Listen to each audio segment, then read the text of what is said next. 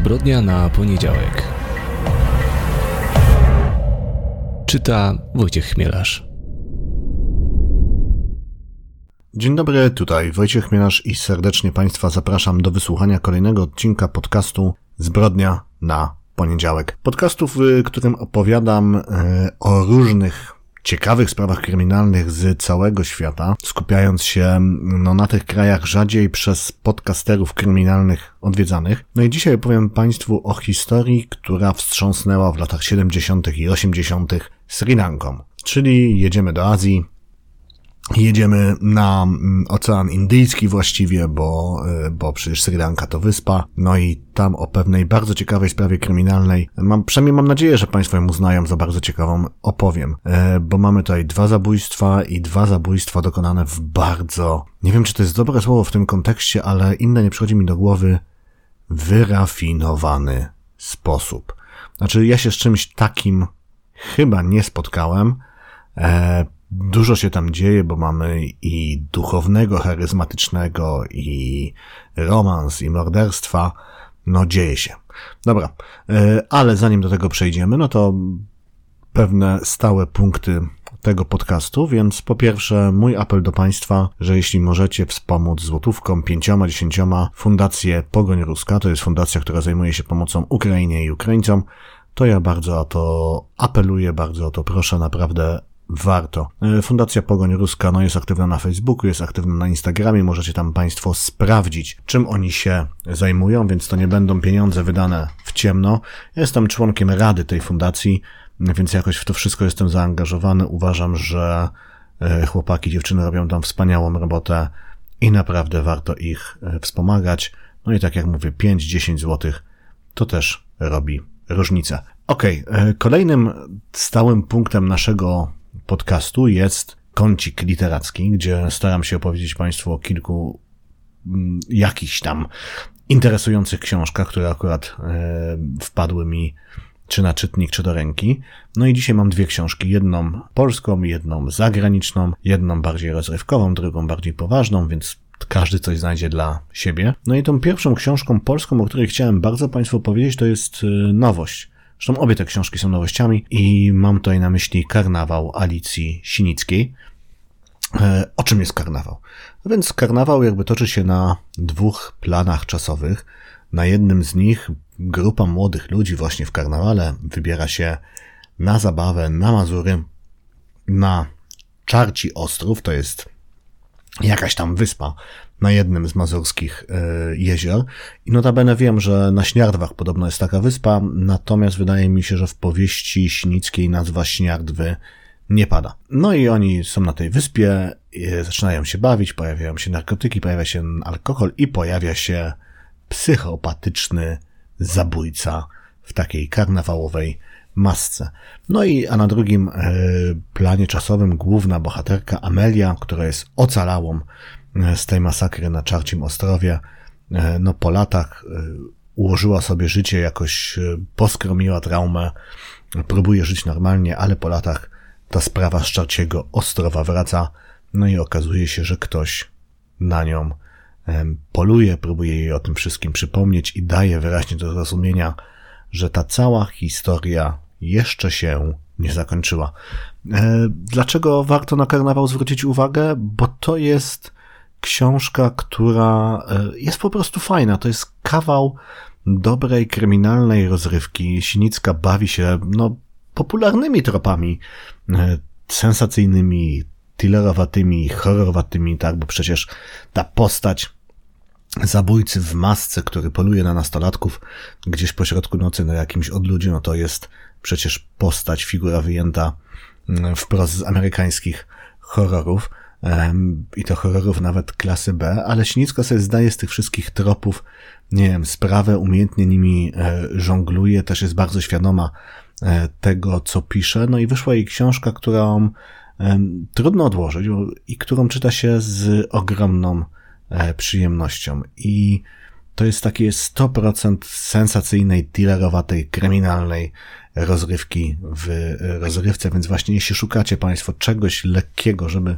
spędzić miło czas, troszeczkę się może przestraszyć, ale przede wszystkim dobrze się bawić przy fajnej książce, dobrze napisanej, dobrze wymyślonej, no to Alicja Sinnicka Karnawał.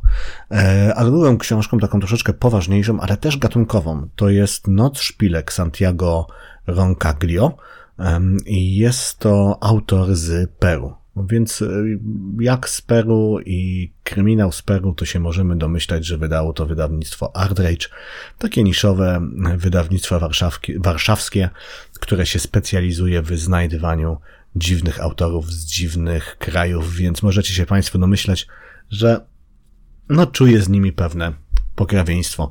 Noc Szpilek to jest taki thriller, który nawiązuje troszeczkę, nie wiem, okay, nie nawiązuje, tak, ale mi się on bardzo kojarzył, nie wiem, z takimi filmami jak Fargo, tak, gdzie e, niby nic się złego nie dzieje, ale bohater czy bohaterowie popełniają błąd, e, po jednym małym błędzie idzie, idzie kolejny większy, a potem jeszcze większy i wkrótce znajdują się w sposób niezauważony dla siebie w sytuacji bez wyjścia i właściwie nie wiedzą, co mają zrobić.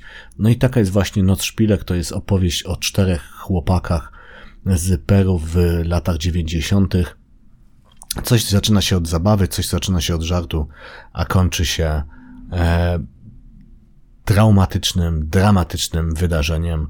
No, tak jak w Fargo, e, chociażby właśnie. E, więc to jest właśnie taka powieść e, sensacyjna, taki thriller, ale równocześnie jest to opowieść o Peru tych lat 90. Peru, które wtedy się zmagało e, i z wojną domową, i z zamachami terrorystycznymi, i niedawno były wojny z innymi krajami. To jest też e, powieść o relacjach pomiędzy synami, bo to bohaterowi tutaj są, chociaż tam jest też dziewczyna jedna, więc relacjami już bardziej oględnie dzieci, rodzice. E, to jest opowieść e, o jakiejś takiej traumie związanej z życiem w trudnych czasach. To jest opowieść o niedostosowaniu, to jest opowieść o dorastaniu, e, to jest też opowieść o toksycznej męskości przenoszonej z, z pokolenia na pokolenie. Dużo jest tam tematów, które Santiago Roncaglio no, zbiera w jedną taką bardzo gęstą, trochę powiedziałbym wymagającą, bo to jest książka, która wymaga pewnego skupienia i, i odpowiedniego nastawienia e, opowieść, ale to jest opowieść, która no, zostaje w głowie i zostaje w serduchu, więc Santiago Roncaglio Noc Szpilek, to przetłumaczył Tomasz Pindel. Świetna książka, bardzo ciekawa, więc yy, polecam, polecam. I Alicję Sinnicką, Karnawał, jeśli szukamy czegoś lżejszego, i Noc Szpilek Santiago Roncaglio, jeśli szukamy czegoś troszeczkę cięższego. No, więc ten element yy, naszego programu mamy już załatwiony, to mamy skończone. Możemy się już z czystym sumieniem przenosić na Sri Lankę i opowiem Państwu o dzisiejszej sprawie. Ojciec Matthew Paris był jednym z najbardziej znanych anglikańskich księży na Sri Lance w latach 70. oraz 80. Wysoki, postawny, z długą siwą brodą i czarnymi włosami. Sam opowiadał, że przebywając w Indiach przyrzekł, że nigdy ich nie obetnie. Pełnił zaszczytną i ważną funkcję wikarego w kościele świętego Pawła w Colombo. Unosiła się wokół niego aura autorytetu i mistycyzmu. Paris był także egzorcystą. W tej pracy, pomimo tego, że był anglikaninem, korzystał z katolickich rytuałów i modlitw. Podobno dokonywał także uzdrowień. Przepowiadał przyszłość członkom swojego kościoła, a także był stygmatykiem. Naprowadzone przez niego msze przychodziły tłumy. Potem długo rozmawiał z wiernymi w specjalnie zbudowanej szopie za kościołem – tworzył z nimi głęboką, mistyczną wręcz więź. Co ciekawe, początkowo nie chciał być księdzem. Rodził się jako najstarszy syn w szanowanej i zamożnej rodzinie. Notabene jego ojciec również był duchownym. Matthew Paris postanowił zostać jednak inżynierem i zajmował się motoryzacją. W 1944 roku ożenił się z Anis Mendis, z którą miał czwórkę dzieci. Jedno zmarło w wieku lat dziewięciu. Po wojnie pracował w organizacji, która zajmowała się powojenną odbudową. Co spowodowało odmianę w jego życiu? Dosyć dramatyczne wydarzenie. Na początku lat 50. Paris poważnie zachorował. Lekarze podejrzewali nowotwór mózgu, a mężczyzna żegnał się już z życiem. Wylądował w szpitalu. Był zupełnie sparaliżowany. Jednak pewnej nocy w jego śnie objawiła mu się jego nieżyjąca już matka chrzestna, która przekazała mu, że Bóg postanowił go uzdrowić. W zamian Perys miał wyjechać do Wielkiej Brytanii i zostać duchownym. Stan mężczyzny faktycznie zaczął się poprawiać. Po opuszczeniu szpitala, zgodnie z obietnicą, którą złożył tej wizji swojej matki chrzestnej we śnie, wyjechał do Anglii. Tam przypadkiem podobno poznał biskupa miasta Lincoln, no i dzięki temu udało mu się zapisać do seminarium duchownego i został wyświęcony przez samego arcybiskupa Canterbury, czyli głowę kościoła anglikańskiego. Matthew Perry miał też brać udział w przyjęciu, gdzie poznał samego króla Jerzego VI. Tak więc, już wracając do Sri Lanki, miał taką mm, opinię człowieka bywałego, człowieka, który dużo widział i który zna bardzo ważnych ludzi. No i e, wrócił na Sri Lankę po tym kilkuletnim pobycie w Anglii i rozpoczął karierę duchownego, karierę, która zaprowadziła go na funkcję wikarego w kościele świętego Pawła w Colombo, no i sprawiła, że stał się jednym z najważniejszych księży na Sri Lance, czy takich najbardziej wpływowych, się pojawiał w towarzystwie ważnych ludzi, był znany jego znano, no był naprawdę personą. W latach 70. poznał małżeństwo Rassera oraz Dalren Ingramów. Oboje uczęszczali na jego nabożeństwa. Mieli trójkę dzieci. Niestety oboje stracili pracę. Groziła im bezdomność i głód. Matthew Paris wziął ich pod swoje skrzydła. Russellowi znalazł pracę w tzw. Tak Lake House. To państwowa spółka, e, która zajmuje się wydawaniem gazet na Sri Lance. Z kolei Darlene została jego osobistą sekretarką i asystentką. Jednak, pomimo tego, że mieli już pracę, nie groził im głód, nie wszystko dobrze się układało. Ojciec Matthew zaczął mieć wizje dotyczące Russella. Twierdził, że mężczyzna jest poważnie chory i wkrótce umrze. Faktycznie, Russell zaczął się gorzej czuć. Pomimo tego, że wcześniej cieszył się dobrym zdrowiem, teraz raz za razem tracił siły. Trafiał do szpitala. Tam robiło mu się lepiej, wracał do domu, gdzie choroba uderzała ponownie, a on po raz kolejny jechał do szpitala.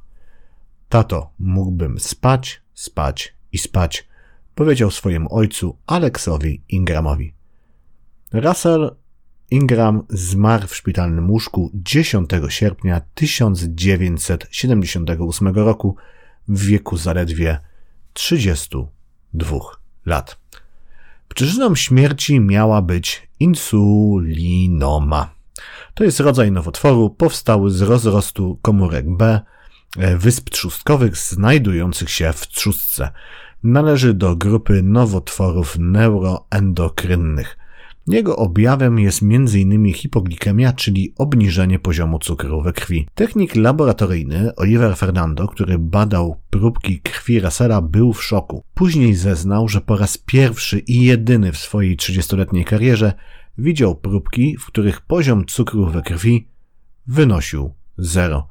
Powtórzył testy dwukrotnie, bo za pierwszym razem był pewien, że zawiodła aparatura. Przez cały czas choroby Russella przy jego szpitalnym łóżku przebywała żona Darin, a także ojciec Matthew Paris. Rozmawiał on często z lekarzami, miał swoje zdanie na temat terapii, widziano go także jak podawał choremu tabletki oraz herbatę. Ponieważ był postacią z wielkim autorytetem, nikt nie miał odwagi mu się sprzeciwić. Tego księdza otaczała aura. Kontrolował swoją publiczność, kontrolował otoczenie – wspominał dr Mohan de Silva, który zajmował się Raserem. Co ciekawe, po zgonie Rasera przeprowadzono sekcję zwłok. Jego wszystkie organy były zdrowe, w tym mózg. Nie znaleziono żadnych chorób, które mogły doprowadzić do hipoglikemii. Nie znaleziono także żadnych śladów insulinomy. W rzadkich przypadkach jest jednak możliwe, żeby ten nowotwór nie pozostawiał trwałych objawów w ciele pacjenta – co ciekawe, Russell został zdiagnozowany niejako korespondencyjnie. Ojciec Matthew Paris przyniósł bowiem list od innego lekarza, Erniego Parisa, nie udało mi się ustalić czy to rodzina, w którym ten zdiagnozował u Russella właśnie insulinomę. żaden z młodszych lekarzy nie miał odwagi podważyć opinii starszego kolegi, nawet jeśli widzieli ją tylko na piśmie. Sam Mohan de Silva też tego nie zrobił. Wspominał, że był podekscytowany, że będzie mógł obserwować pacjenta z tak rzadką chorobą. Pod koniec grudnia 1978 roku z Anglii wróciła żona ojca Perisa, Eunice. Wydawała się być szczęśliwa i zdrowa. Spotkała się ze swoimi bliskimi. Wzięła także udział we mszy świętej. Jednak jej mąż po raz kolejny poinformował bliskich o swojej wizji. Miał objawić mu się anioł, który przekazał mu, że żona jest chora. Ojciec Peris poszedł do lekarza, któremu przekazał informacje o stanie swojej żony oraz o domniemanych objawach. Lekarz przepisał jej na tej podstawie lekarstwa na problemy z żołądkiem, zaburzenia nastroju oraz obniżające ciśnienie we krwi. Kobieta wkrótce, bo 15 stycznia 1979 roku trafiła do szpitala. Traciła przytomność. Jej ciśnienie było poniżej normy. Podobnie poziom cukru. Udało się ją ustabilizować i poprawić jej stan. Po wypisaniu do domu jej zdrowie znowu się pogorszyło. Wróciła do szpitala, gdzie zmarła w marcu. Miała 59 lat. Przez ten cały czas towarzyszył jej mąż. Podawał jej leki, które, jak twierdził, zostały jej przepisane przez ich rodzinnego lekarza. Protestował również przed podawaniem żonie glukozy, twierdząc, że cukier jej szkodzi. Pytany, czy żona brała leki dla cukrzyków, odpowiedział, że nie jest cukrzykiem, więc nie. Obie te śmierci prawdopodobnie przeszłyby bez echa, gdyby nie spotkanie dwóch lekarzy pracujących w tym szpitalu. Jednym z nich był dr Terence de Silva, a drugim wspomnianym wyżej dr Mohan de Silva. Dr Terence zajmował się Eunice. Miał wątpliwości, czy leczył ją w sposób prawidłowy i potrzebował konsultacji. Opowiedział więc o wszystkim podczas spotkania w szpitalnej kafeterii. Koledzy upewnili go, że podawał chorej odpowiednie leki i że oni w tej samej sytuacji zachowaliby się podobnie. Historia zwróciła jednak uwagę doktora Mohana de Silva, który zajmował się Russellem. Opowiedział więc, że sam miał niemalże identyczny przypadek trochę wcześniej. Pacjentowi towarzyszył wtedy anglikański ksiądz. Również o księdzu, który ingerował w proces leczenia, wspominał dr Terence de Silva. Obaj mężczyźni szybko zorientowali się, że mówią o tym samym człowieku, który w obu przypadkach zachowywał się podejrzanie. Natychmiast zawiadomili swoich przełożonych. Ci przyjrzyli się wnikliwie obu zgonom, żeby ostatecznie zawiadomić władzę o możliwości popełnienia morderstwa. W toku śledztwa okazało się, że cukrzykiem był ojciec Peiris. Przed śmiercią Russella Ingrama oraz swojej żony zakupił duże ilości leku Euglukon. Podawał go najpierw Russellowi, później swojej żonie. W ten sposób doprowadził do spadku poziomu cukru w ich krwi, a ostatecznie do śmierci.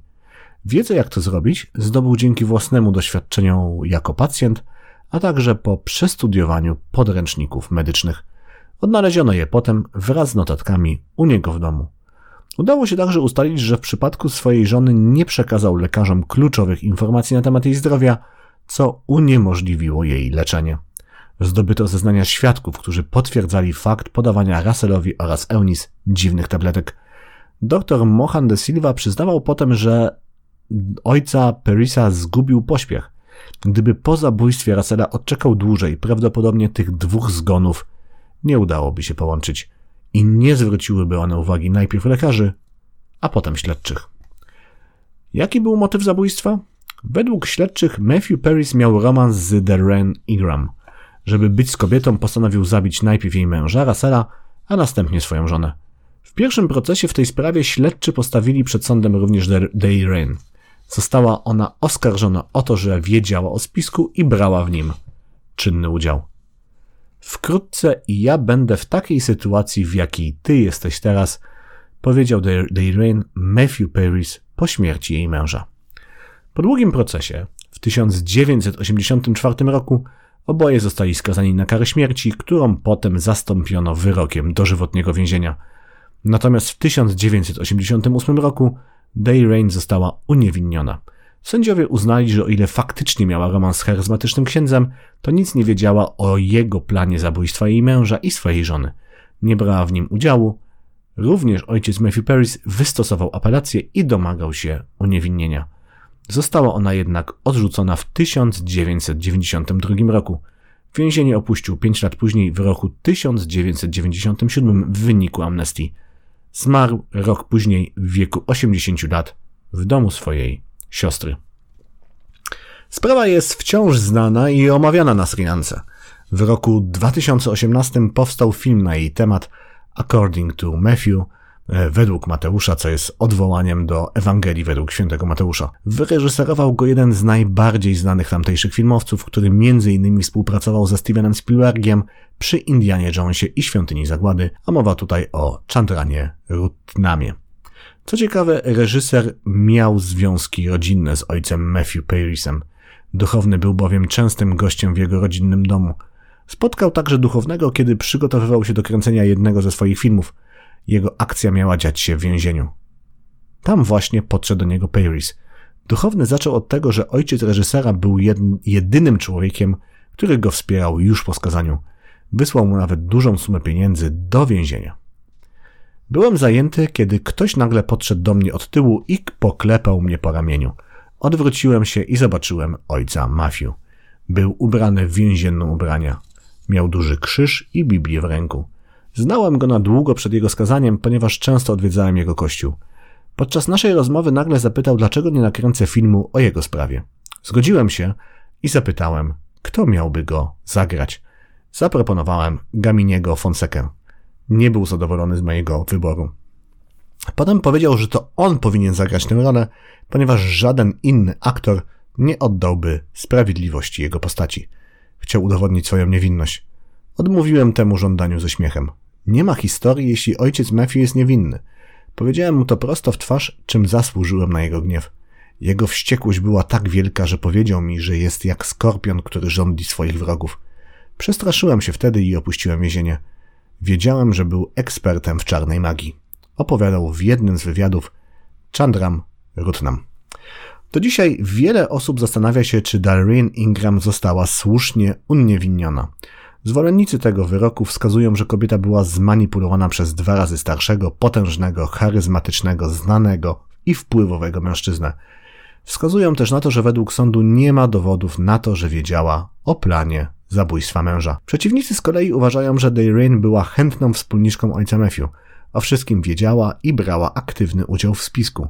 Jej późniejsze uniewinnienie miałoby być aktem niesłusznego współczucia lub być motywowane politycznie. W ostatnich latach pojawiły się także podejrzenia, że ojciec Matthew miał na koncie jeszcze jedną ofiarę. Miałby bowiem odpowiadać za śmierć ojca Bazila Jajewardene, który przed nim pełnił funkcję wikarego w kościele świętego Pawła.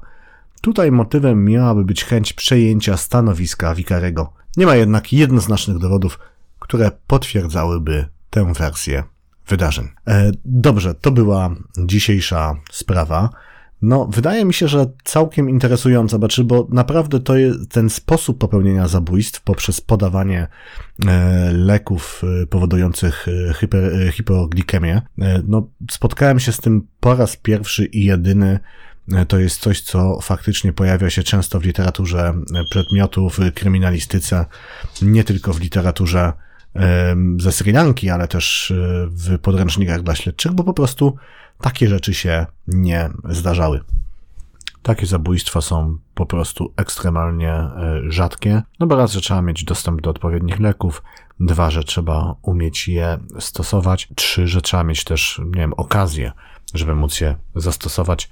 Tak jak tutaj tę okazję miał Matthew Paris. No i to, że tutaj jest ważne to, że ze względu na to, jak on był znany, jaki wielki miał autorytet, to, że mógł przybywać w szpitalu, że mógł ingerować w leczenie i to, że mógł podawać chorym jakieś tam tabletki czy napoje bez pytania lekarzy o zdanie, co wydaje mi się obecnie byłoby bardzo trudne. To znaczy, aby ktoś zauważył w szpitalu kogoś, kto nie jest lekarzem, kto podaje pacjentowi jakąś tabletkę, to natychmiast zostałby wszczęty alarm. A przynajmniej lubię tak myśleć.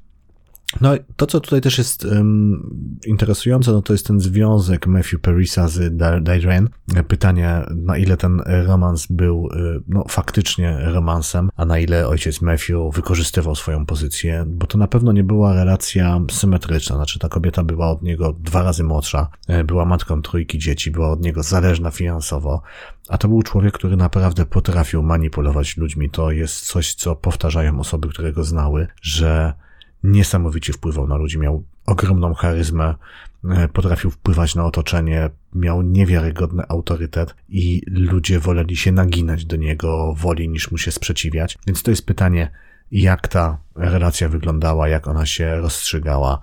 No i faktycznie, czy kobieta została słusznie, ostatecznie uniewinniona, czy jej udział e, w tym spisku, w tych dwóch zabójstwach był większy niż uważali e, sędziowie ze Sri Lanki, no bo przecież w pierwszej instancji została skazana na najpierw karę śmierci, potem dożywocie. Natomiast też ta sprawa, ten plan właśnie zabójstwa jest taki skomplikowany, użyłem na początku słowa wyrafinowany, e, no ale to trzeba było zaplanować, to trzeba było mieć niewiarygodną, zimną krew i taką perfidię w sobie, żeby to wszystko przeprowadzić. No i ojciec Matthew Paris był do tego zdolny.